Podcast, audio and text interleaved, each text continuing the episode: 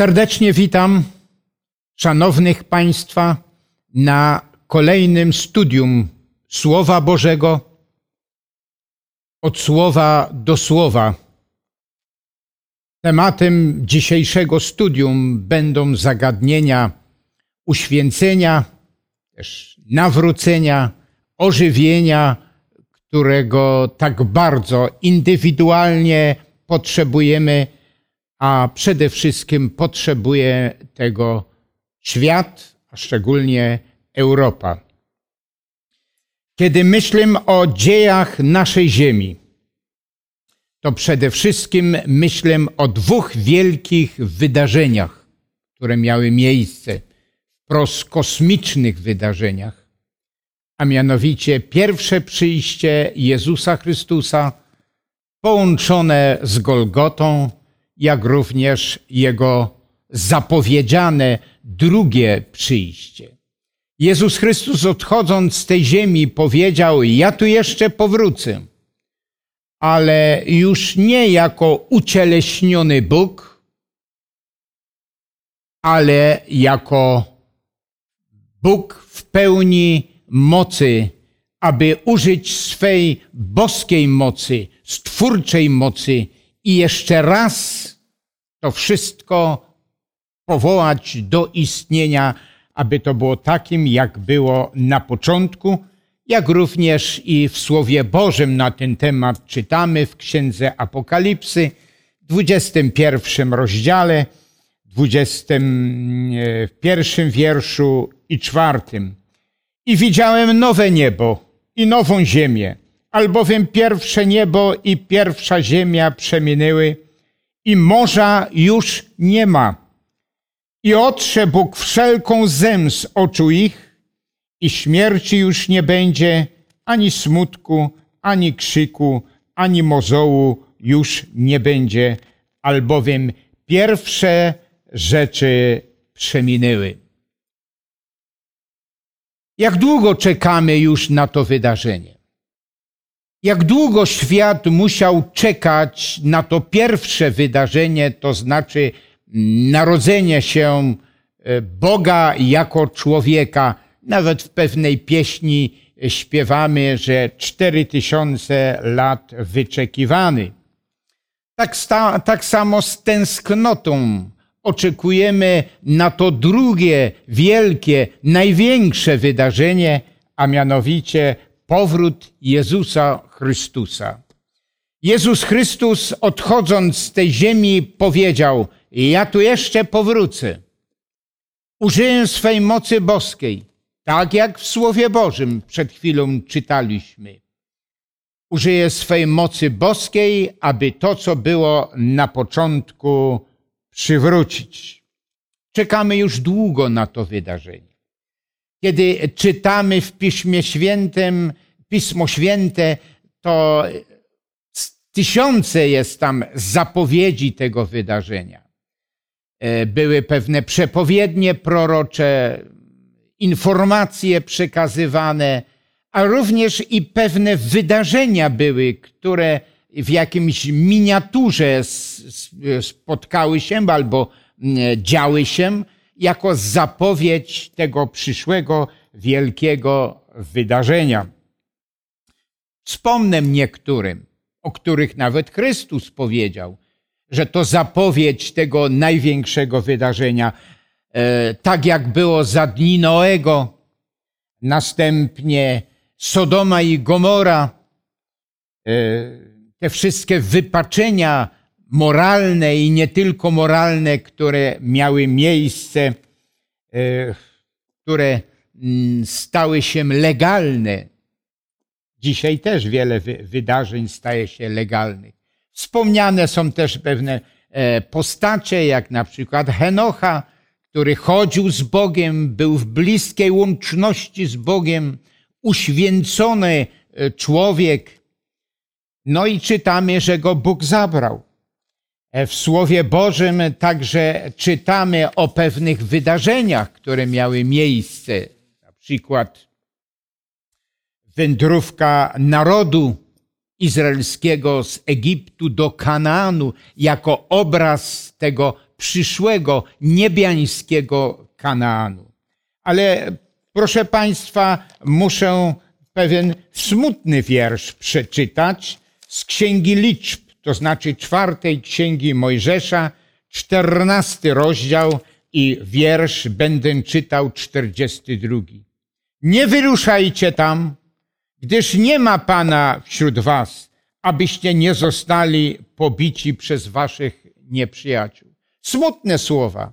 Nie wyruszajcie, nie idźcie dalej, bo ja nie mogę iść z wami. Nie ma Pana wśród was. Dlaczego to się stało? Trzynasty rozdział, nie mamy czasu szczegółowo go opowiadać, że naród ten mógł iść dwa tygodnie jako obraz naszej wędrówki do ojczyzny niebiańskiej. E, potem szli dwa, dwa mm, w ciągu dwóch lat, a w sumie szli czterdzieści lat. I czytamy, że mm, jaka była przyczyna tego, że ta wędrówka się no, przedłużała. Nie byli duchowo przygotowani do wejścia. E, trzynasty e, rozdział tej samej księgi opisuje, że stali już na granicy tej Kanaanu, to znaczy tej ziemi, która jest symbolem tej nowej ziemi, o której e, czytałem. Wysłani zostali szpiedzy już i powiedzieli, to jest dobra ziemia. A następnie, no ale tam spotkaliśmy zamki warowne, olbrzymów tam spotkali. Nie rozumiem tego.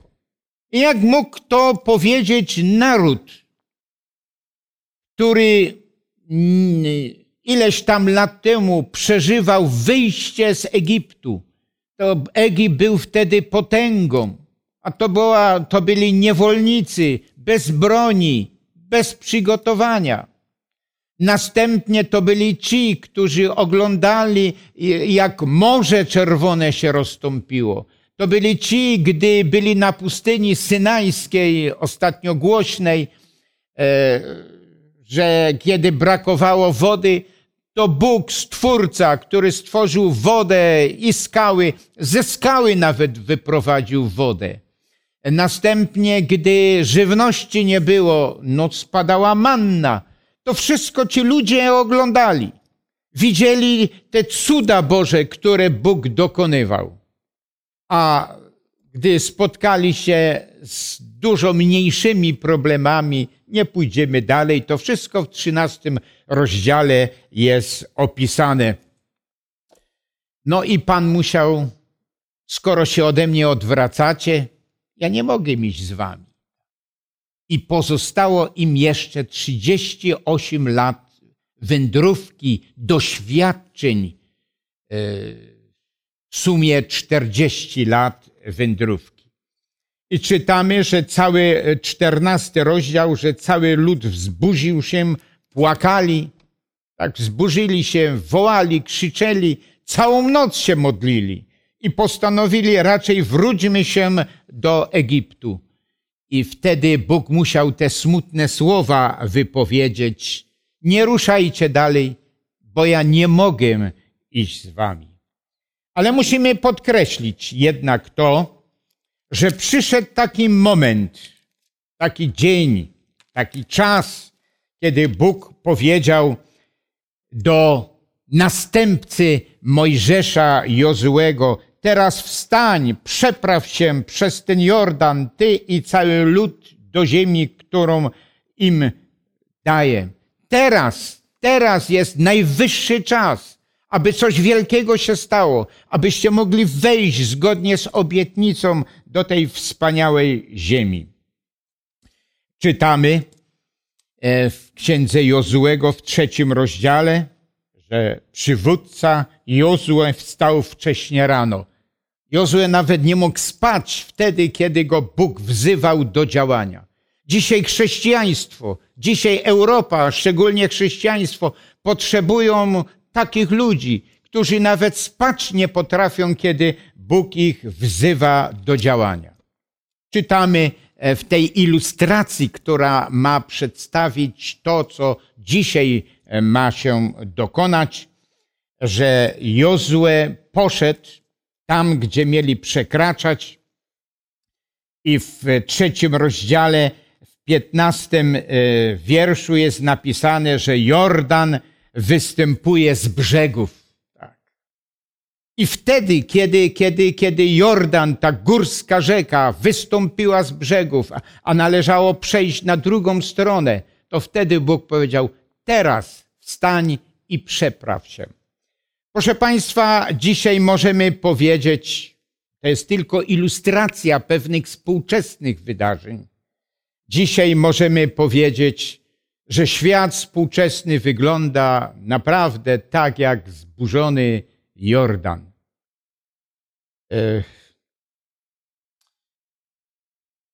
Każda cywilizacja jest czas, kiedy, kiedy są przemieszczania, wędrówki ludów. Każda cywilizacja, która się e, kończyła, e, towarzyszy, towarzyszyły ją, towarzyszą jej. I dzisiaj to samo się dzieje. Wędrówka ludów, przemieszczanie się ludów Następnie mm, e, to działo się po upadku Imperium Rzymskiego w 476 roku. E, dzisiaj jesteśmy świadkami klęsk na lądzie, w powietrzu, morzu, niepokoje społeczne, niepokoje między narodami, e, załamania moralne i wiele innych rzeczy moglibyśmy tych wymienić. I pewnie Państwo powiecie, te rzeczy zawsze się działy. To prawda, że od chwili tej zerwanej łączności z Bogiem, którym jest grzech, tak jak czytamy w księdze Izajasza 59 rozdziale i drugim wierszu, ale takie nasilenie tych rzeczy nigdy wcześniej nie było.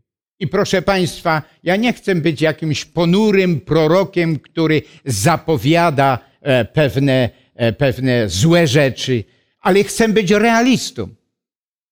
I chcę powiedzieć nie jakieś informacje, hura, optymizm, czy też i tragiczne jakieś wydarzenia, ale niestety muszę powiedzieć, że e,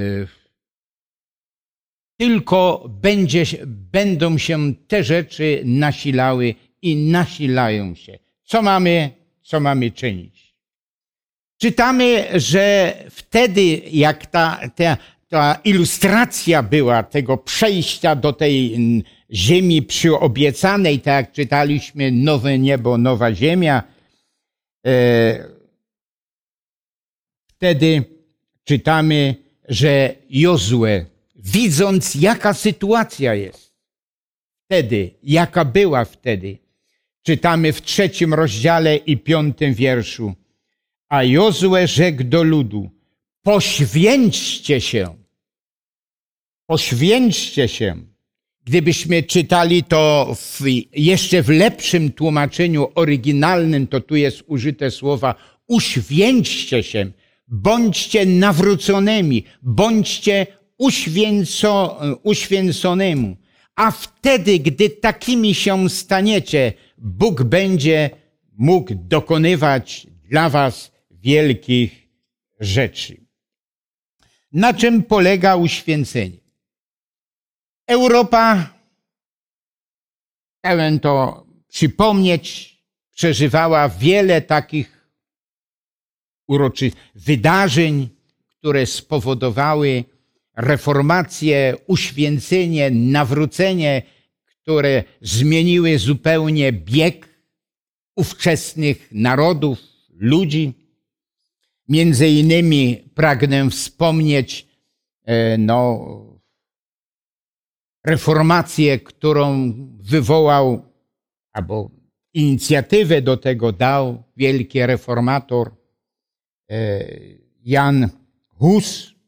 Niedawno obchodziliśmy, nie tak dawno w tym roku obchodzimy 600-lecie jego tragicznej śmierci, spalenia na stosach. Ja nawet 6 lipca brałem udział e, w sympozjum na terenie na terenie albo organizowanym przez Pan na temat właśnie tego wielkiego reformatora, który spowodował ożywienie, spowodował uświęcenie wśród ludzi i Europa była wstrząśnięta.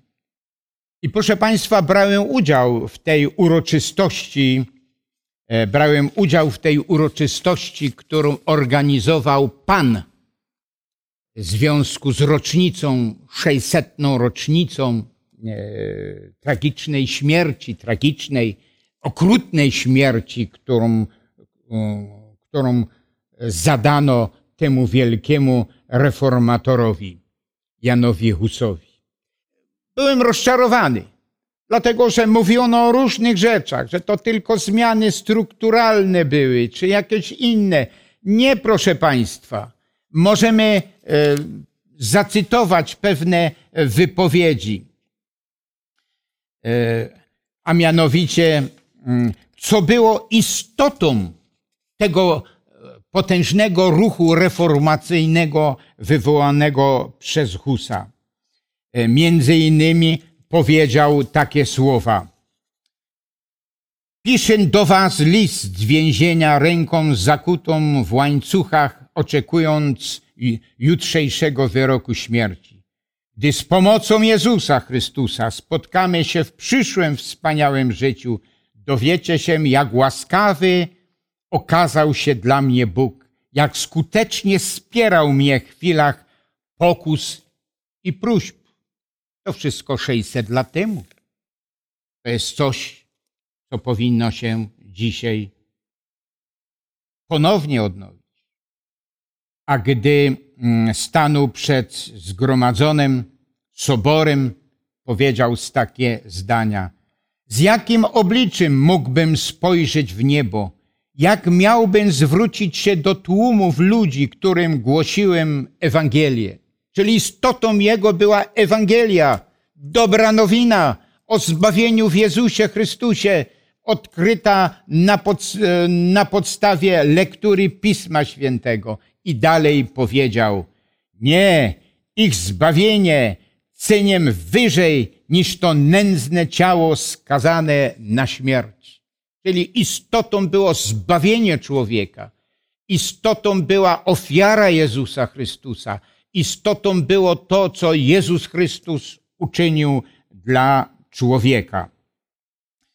Kiedy po raz ostatni wezwano go, aby odwołał, aby odwołał swoje nauki, powiedział takie słowa w obliczu śmierci. Jakie błędy mam odwołać? Nie popełniłem żadnych Wzywam Boga na świadka, że wszystko, co pisałem i kazałem, miało na celu ratowanie ludzi od grzechu i wiecznego potępienia. Dlatego z największą radością przypieczętuję tę prawdę, o której pisałem i którą głosiłem. I przypieczętował ją męczeńską śmiercią. Co było istotne? Że wszystko, co głosiłem, powiedział, wszystko, co pisałem, miało na celu ratowanie ludzi od grzechu, od wiecznego poświęcenia, prowadzenie ludzi do nawrócenia, do uświęcenia. I to się stało. On przez swoją śmierć wykonał większą pracę jak, na, jak przez swoje życie.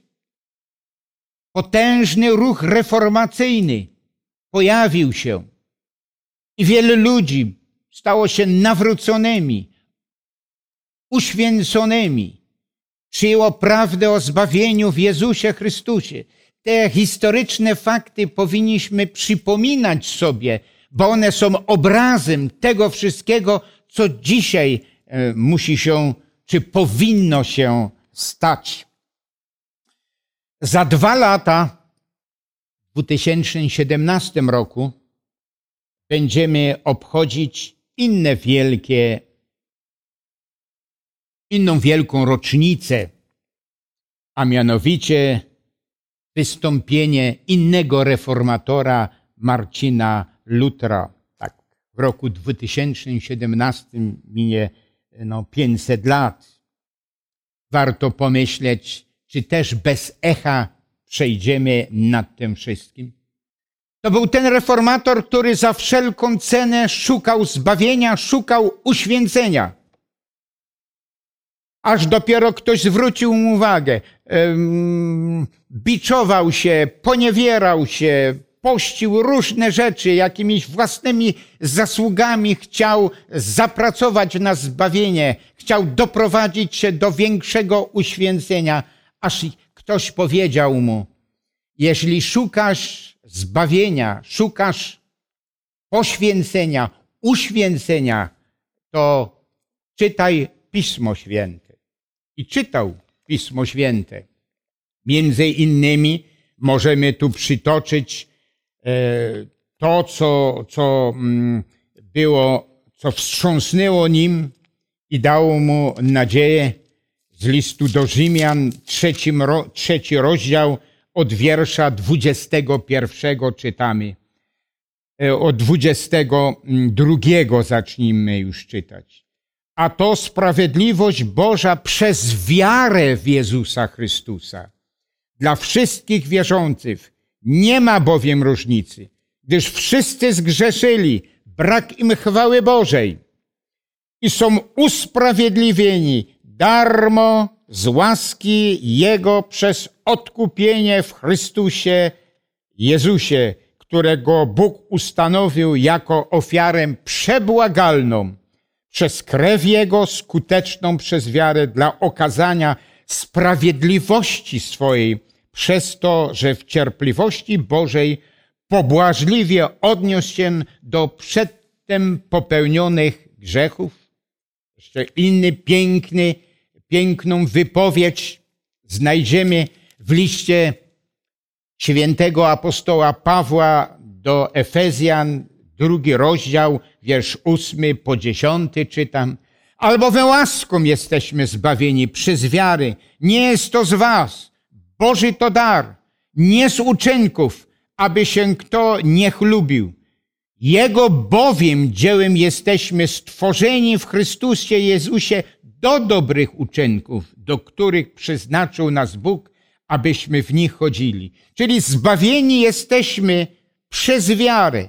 Jest to Boży dar. Nie wypływa to z nas. Nie jest to nasze nie, osiągnięcie. Dopiero gdy ten dar Boży przyjmiemy przez wiarę, to co Chrystus dla nas dokonał, to dopiero przeżywanie tego prowadzi nas jako owoc prowadzi nas do dobrych uczynków, e, w które, które mm, e, no, będą owocowały w uświęceniu, w uświęconym, uświęconym życiu. On szukał ratunku, ale zrozumiał, że tego ratunku nie znajdzie, że ten ratunek znajdzie tylko w Jezusie Chrystusie chciał, się, chciał być uświęcony, ale niestety okazało się to niemożliwe. O własnych wysiłkach. Między innymi e, w tymże roku, w dzień zaduszny 1517, jak zrozumiał, na czym polega zbawienie, a wtedy sprzedawano nawet odpusty, czyli próbowano nawet zbawienie, prawdziwe uświęcenie kupić za pieniądze. Wtedy czytamy, że wypisał, na czym polega zbawienie w 95 tezach i następnie przybił je na drzwiach kościoła w Wittenberdze. Nie było wtedy jeszcze internetu, E, żeby to przez internet te wspaniałe prawdy na temat zbawienia, uświęcenia e, mogły dotrzeć do każdego człowieka. Ludzie odpisywali i to wywołało wielką reformację, która zmieniła nie tylko stan duchowy ówczesnej Europy, zwłaszcza Europy zachodniej, północnej, ale zmieniła w ogóle świat pod każdym względem społecznym, kulturowym, gospodarczym. To był wielki wstrząs. I dlatego, proszę Państwa, dzisiaj, gdy myślimy o Europie, tej Europie przeoranym pługiem rewolucji i wojen, zroszonej krwią i potem spoglądamy i myślimy, że dzisiaj takie ożywienie, taka reformacja powinna być. Tak jak to było w dawnych czasach powiedziane, uświęćcie się, a wtedy będę mógł dla was dokonywać wielkich rzeczy. A to największe wydarzenie to jest powrót Chrystusa i tak jak czytałem z księgi Apokalipsy, a mianowicie e, z księgi Apokalipsy, że będzie nowe niebo i nowa ziemia, w których płaczu, łez, narzekania nie będzie. Jeszcze wracając do tej starej historycznej księgi, księgi Jozłego, chcę przeczytać wiersz ósmy.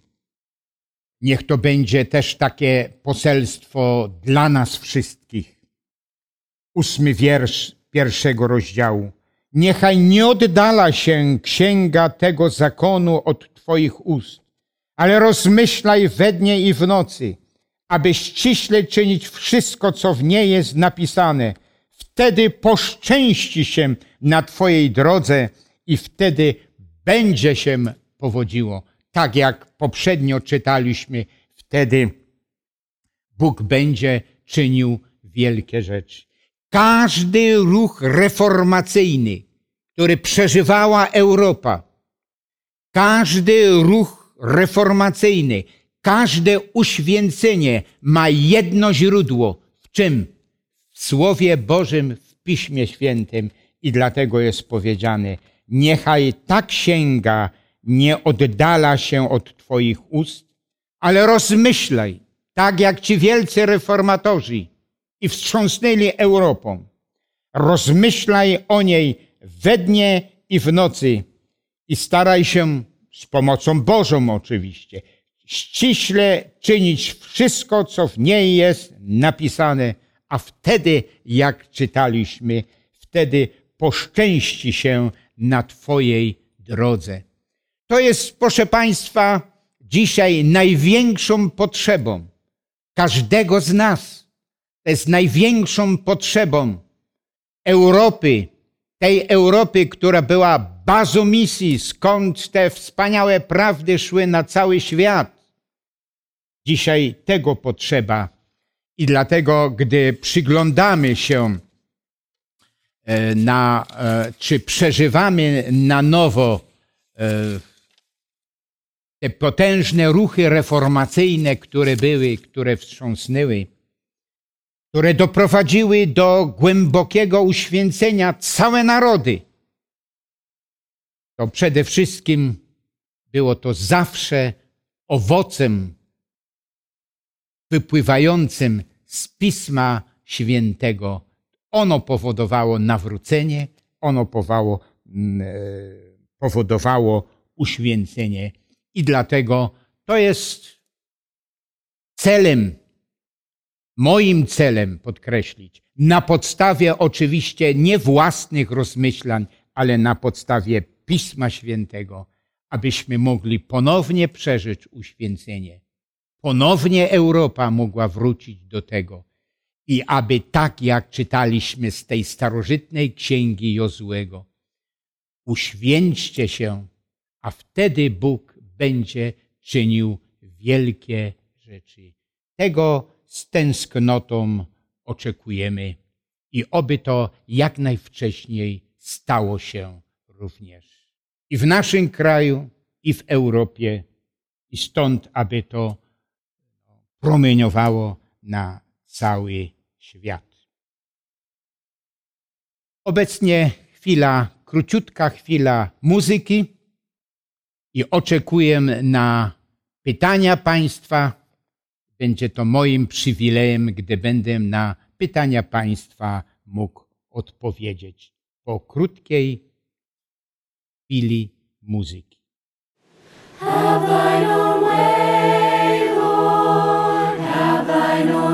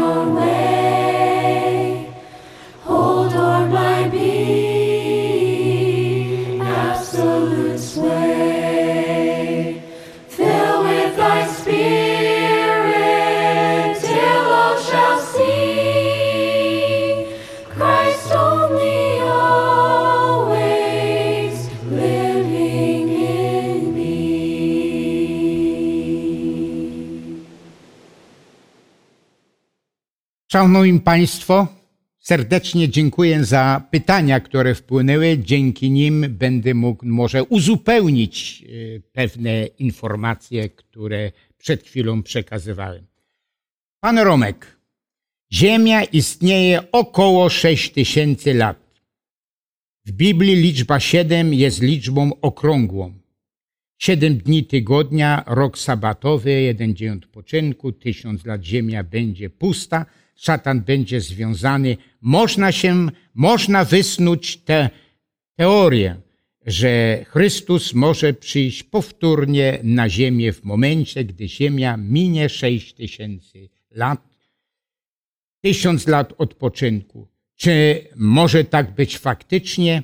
Czy możemy sobie pozwolić na taką prawidłowość? Co pastor o tym myśli? Dobra odpowiedź jest, znaczy dobre pytanie, przepraszam, a mianowicie, że Ziemia istnieje około 6 tysięcy lat. Możemy twierdzić, że na pewno 6 tysięcy lat. No i prawdą też jest, że liczba 7 w Piśmie Świętym jest taką liczbą okrągłą, doskonałą. No i ktoś z tego wyciąga wniosek, że jak minie tych 6 tysięcy lat i później ten jeden tysiąc opisany w Księdze Apokalipsy w 20 rozdziale, no to wtedy, mm, tak jak jest sugestia, Chrystus może przyjść ponownie na ziemię, kiedy ziemi minie sześć tysięcy lat i tysiąc odpoczynku. No i pytanie, co ja o tym myślę. Przede wszystkim jedno pragnę powiedzieć. Jezus Chrystus powiedział, to jest zapisane w 23, później też jeszcze w 24 rozdziale, w pierwszym rozdziale dziejów apostolskich, że dnia ani godziny powtórnego przyjścia nikt nie zna, tylko zna Bóg. Po pierwsze. Drugie, nikt nie zna i dlatego wszelkie jakieś obliczenia powtórnego przyjścia no, są błędne.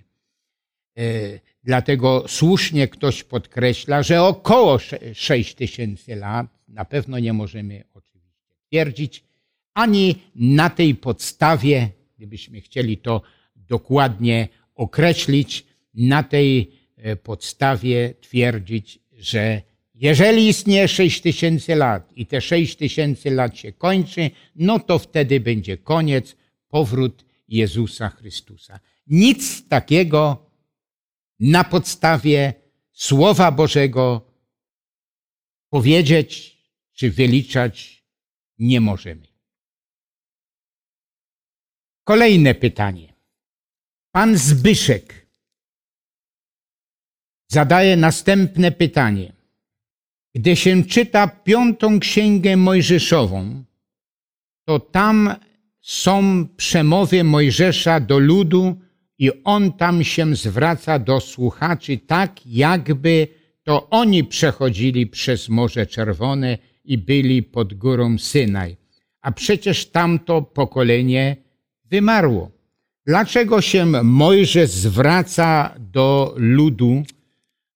No niby trochę młodych wtedy osób dożyło, ale generalnie to było nowe pokolenie. Mojżesz mówi, widzieliście, byliście. Mojżesz zwraca się do tego pokolenia, e, które opuściło Egipt i następnie e, przeżywało te wszystkie dni. Prawda, że tu następne pokolenie już wtedy się pojawiają, ale jeszcze żyli ci, którzy pamiętają, pamiętali e, te wydarzenia, które miały miejsce przez 40 lat, to znaczy wyjście z Egiptu, jak również e, następnie e, no, te wszystkie cuda, które się działy, aż doszli do granic Kanaanu. No a później czytamy, że na skutek niewiary jeszcze przez 40 lat musieli się błąkać po pustyni, aby się nawrócili i aby, tak jak to później Jozue powiedział, by byli uświęconymi, bo byli na granicy Kanaanu, a niestety no, duchowo nie byli przygotowani do wejścia. Kolejne pytanie. Pan Kamil.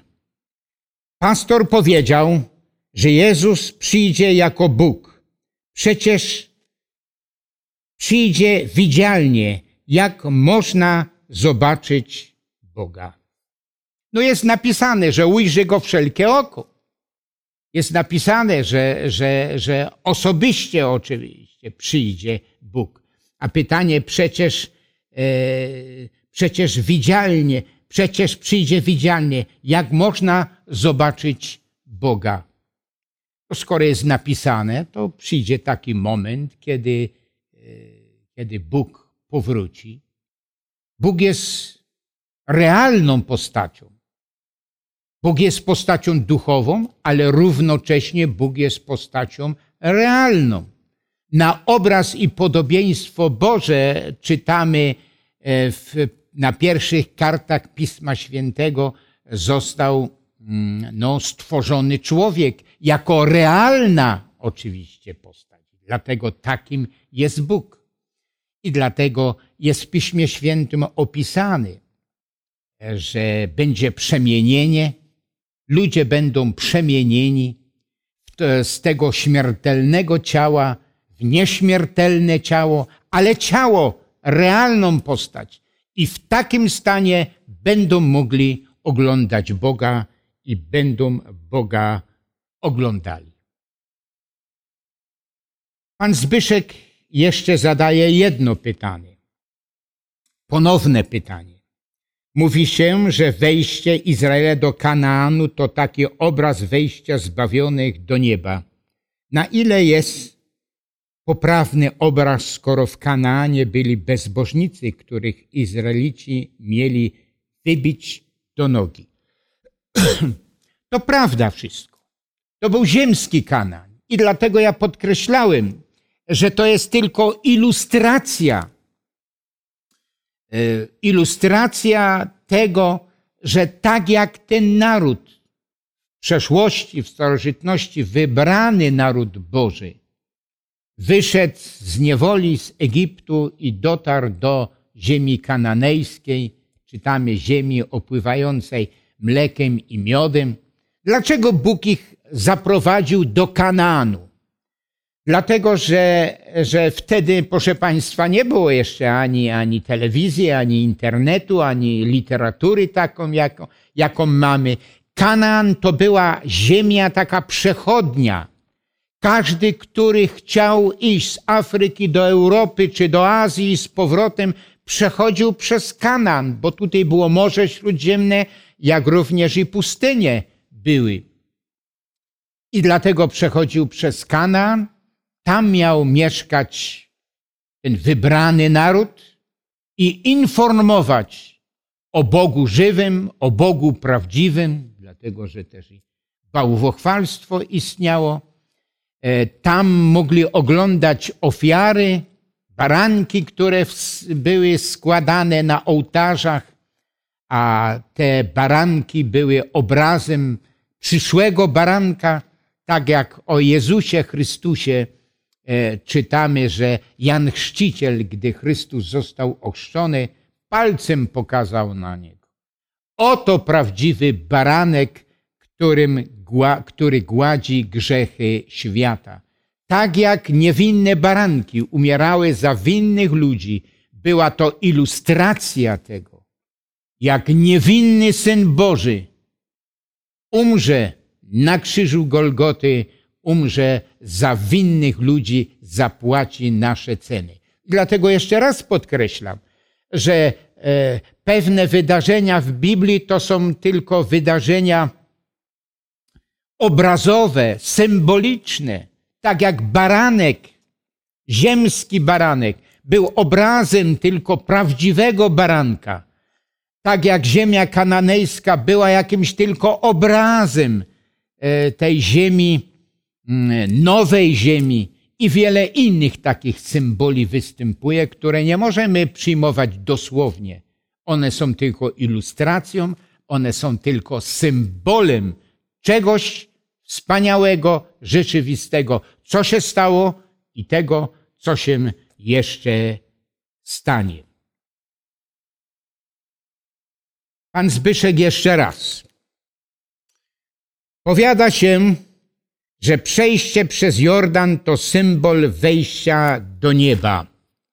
Ja bym raczej przyrównał do nawrócenia, bo tak jak po drugiej stronie Jordanu Izrael toczył boje, tak i nawrócenie chrześci... Nawr... E, po nawróceniu chrześcijanin toczy bój. Czy można porównać przejście przez Jordan do wejścia do nieba? Czy można porównać? Można porównać. Wspominałem, że ziemia, ziemia e, Kanaan, kananejska, była wybrana jako tylko obraz, jako tylko symbol, a nie rzeczywistość.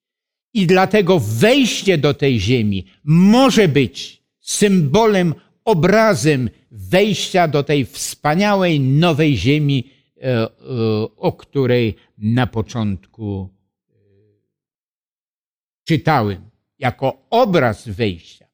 W ogóle Kanaan to była, to była wspaniała ziemia. Y, zdrowa ziemia.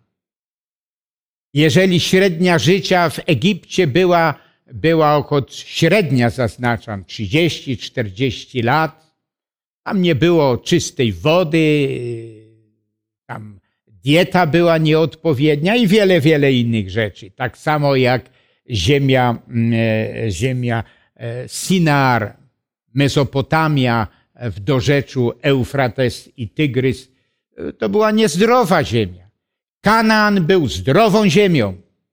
Kanaan tam były czyste potoki płynęły, a wiadomo czym dla zdrowia jest woda.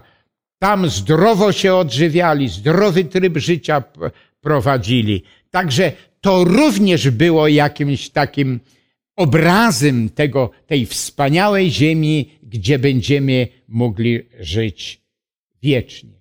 Ale jeszcze raz podkreślam, jeszcze raz podkreślam to, że jest to tylko obraz, symbol, a nie rzeczywista nowa ziemia, która stanie się udziałem mieszkańców ziemi, gdy Jezus Chrystus powróci. Tak jak na początku był raj Eden, proszę Państwa, był raj Eden, przed zerwaniem łączności z Bogiem, co e, Pismo Święte nazywa grzechem.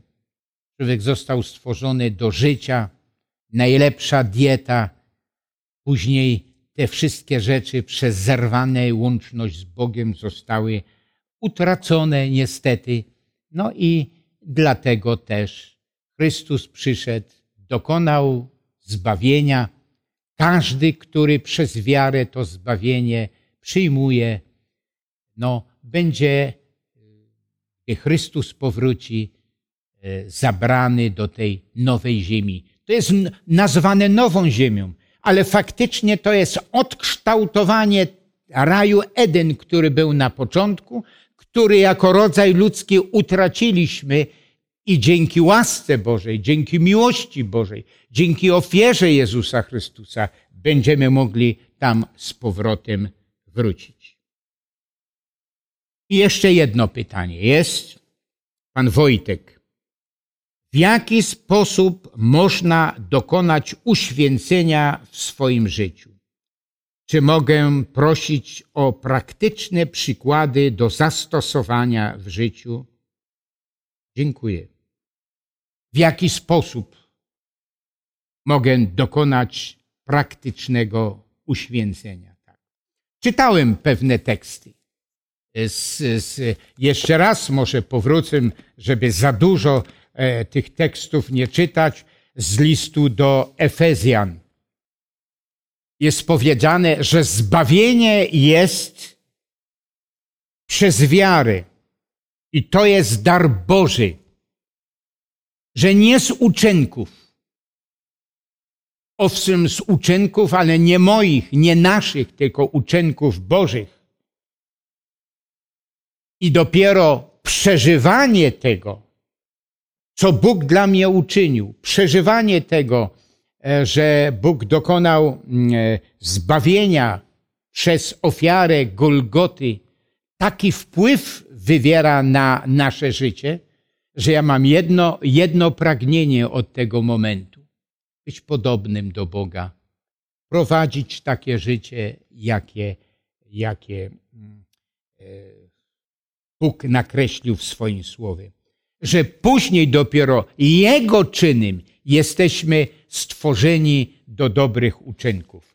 E, może mm, e, e, jeszcze raz podkreślę to na podstawie przykazań dekalogu. Tam czytałem, że żeby nie odwracać się od dekalogu. Gdy czytamy dekalog, druga księga Mojżesza, dwudziesty rozdział, to tam słowa są a Pan mówił wszystkie te słowa i rzekł. Czyli osobiście ogłosił prawo Boże, dekalog. I czym się zaczyna? Nawet bym to nazwał taką preambułą, takim uroczystym wprowadzeniem. Jam jest Pan Bóg Twój, który Cię wyprowadził z ziemi egipskiej z domu niewoli. Niewola egipska i w Nowym Testamencie, list do Koryntian, piąty rozdział, siódmy wiersz i wiele innych, jest niewola egipska była takim obrazem niewoli, zła, grzechu, nałogów. I kto jedynie może nas z tej niewoli grzechu i jego konsekwencji wyprowadzić? Czytamy, ja jestem Pan, który jedynie może z tego wyprowadzić. I wyprowadza. Daje siłę, i dlatego następne przykazania, co mówią. Skoro ja jestem jedynym Bogiem, który cię może z niewoli, zła, grzechu, nałogów wyprowadzić swoją mocą Dlatego kolejne przykazania mówią, albo te pierwsze przykazania mówią, nie będziesz miał innych bogów. Skoro ja jestem jedynym Bogiem, który może tego dokonać, oczyszczenia, a następnie udzielić siły do nowego życia, do uświęcenia, to nie obieraj innych bogów. Bo jak obierzesz innych bogów, to to stracisz możliwość. Dalej. Drugie przykazanie, co mówi, nie czyń sobie podobizny czegokolwiek, abyś się temu kłaniał. To znaczy, abyś nie czynił jakichś figur, obrazów jako przedmiot kultu. To przykazanie nie zabrania czynić obrazów i kultu, e, nie, nie zabrania czynić obrazów, rzeźb, ale jako przedmiot kultu. Dalej jest powiedziane, e, nie, nie nadużywaj imienia Pana Boga Twego. Pamiętaj o dniu sabatu, aby go święcić. I następnie sześć przykazań mówi, jaki powinien być człowieka nawróconego, uświęconego stosunek do innych ludzi, do bliźnich. A mianowicie czci ojca Twego, nie zabijaj, nie cudzołóż, nie kradnij, nie mów fałszywego świadectwa, nie pożądaj bliźniego swego i tak dalej. E, żadnej rzeczy bliźniego swego. To jest obraz, jakie życie powinniśmy prowadzić. I to jedynie Bóg może nas oczyścić i udzielić nam siły do takiego życia, a takie życie no, określamy jako uświęcone życie. Że to jest dzieło Boże, które w nas może Bóg dokonać.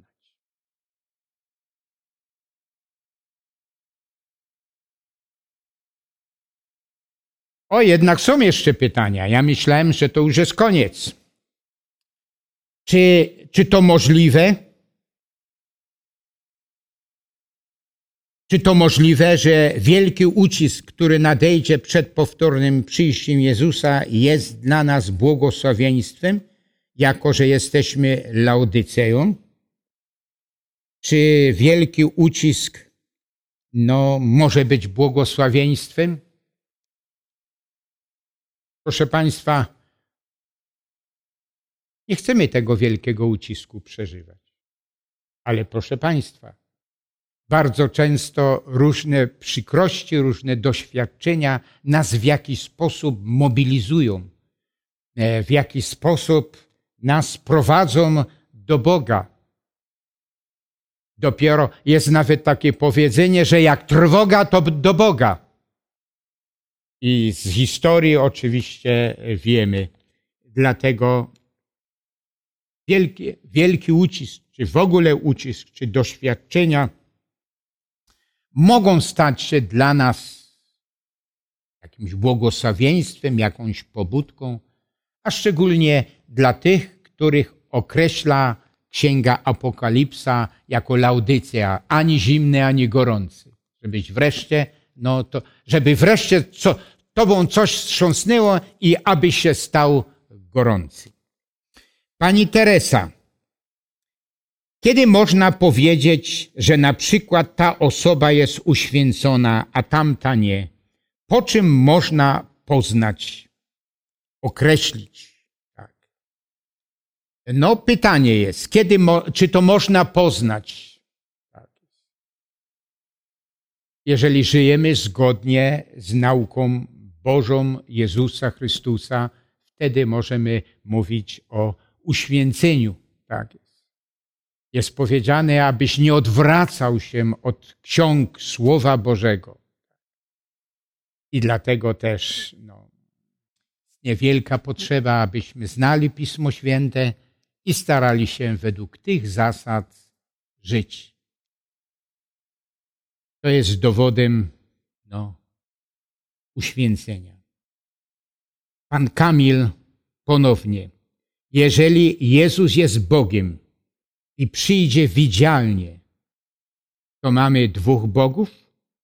Proszę o wyjaśnienie. O, to jest osobny oczywiście, bardzo obszerny oczywiście temat, a mianowicie to jest podstawowa nauka, tak zwana trinitarna, która występuje. Nawet na początku, gdy czytamy Biblię, no to czytamy e, słowa takie, kiedy e, Bóg zamierzał uczynić człowieka, to powiedział: Uczyńmy człowieka. to znaczy, jest tu użyta liczba mnoga. Uczyńmy, nie uczynię. Tak. E, no i proszę Państwa, cała Biblia. Ja przyna- przytoczę przynajmniej E, jeden, jeden, jedną wypowiedź no, Jezusa Chrystusa, to jest najbardziej autorytatywna no, wypowiedź Jezusa Chrystusa. Czytamy w Ewangelii Mateusza, 27 rozdział, 28, e, przepraszam, rozdział i wiersze 19. Idźcie tedy i czyńcie uczniami wszystkie narody, chrzcząc je w imię Ojca i Syna i Ducha Świętego. Czcząc je w imię Ojca, Syna i Ducha Świętego. Trzy osoby. Imię. Zresztą, jak to jest w języku greckim, to pisane, ja i w języku polskim, ale jeszcze mocniej to jest, a mianowicie e, e, e, w języku Imiem zawsze odnosi się do osoby. No jest powiedziane, imiem osoby, jakich osób? Boskich. Ojca, Syna i Ducha Świętego. Wszystkie wielkie wydarzenia, które są opisane w Biblii, a zwłaszcza w Nowym Testamencie, zawsze wymieniają te trzy osoby. E, taka formuła pożegnania e, jaką apostoł Paweł z natchnienia Bożego mm, przytaczał, że miłość Boża, łaska Jezusa Chrystusa i społeczność Ducha Świętego. Ile osób? Trzy osoby. Jak Jezus Chrystus był chrzczony, to Jezus był chrzczony. Bóg, który stał się człowiekiem. A czytamy, że Duch Święty stępował na niego, a następnie też czytamy, że ojciec się odezwał. To jest syn mój umiłowany. Ile osób? Znów trzy osoby. I to jest ta podstawowa nauka trinitarna, która tak jasno i wyraźnie występuje w Piśmie Świętym.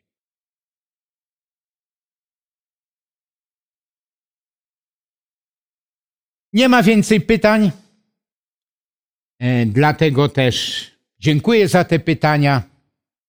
Starałem się odpowiedzieć, a gdyby nie była pełna odpowiedź, to można się w jakiś sposób jeszcze do mnie zwrócić. Może odpowiem obszerniej. Wspominaliśmy o zbawieniu, o mocy Bożej, o powtórnym przyjściu, e, że to łaską jesteśmy zbawieni przez wiarę, a dopiero przyjęcie tej wiary prowadzi nas do dobrych uczynków, prowadzi nas do uświęcenia. Ja wierzę, proszę Państwa, nie pozostaje nam nic innego, jak tylko podziękować Bogu za ten wspaniały dar zbawienia. To jest Boży dar, to nie z nas i za tą moc, dzięki której możemy prowadzić szlachetne życie ale zbawienie jest dziełem od samego początku do końca dziełem Bożym. Podziękujmy w modlitwie. Nasz wielki Boże, dziękujemy Ci za dar zbawienia, za moc Twoją, która prowadzi nas do uświęcenia a szczególnie dziękujemy Ci, że wielki Boże, przybyłeś na ten świat, aby dokonać zbawienia. Dziękuję Ci też za wspaniałą obietnicę, że powiedziałeś, ja tu jeszcze powrócę, ale już jako Bóg, aby użyć swej mocy boskiej i wszystko takie, jakie było na początku co przez grzech utraciliśmy, aby to przywrócić. Wielki Boże, nie pozostaje nam nic innego, jak tylko podziękować.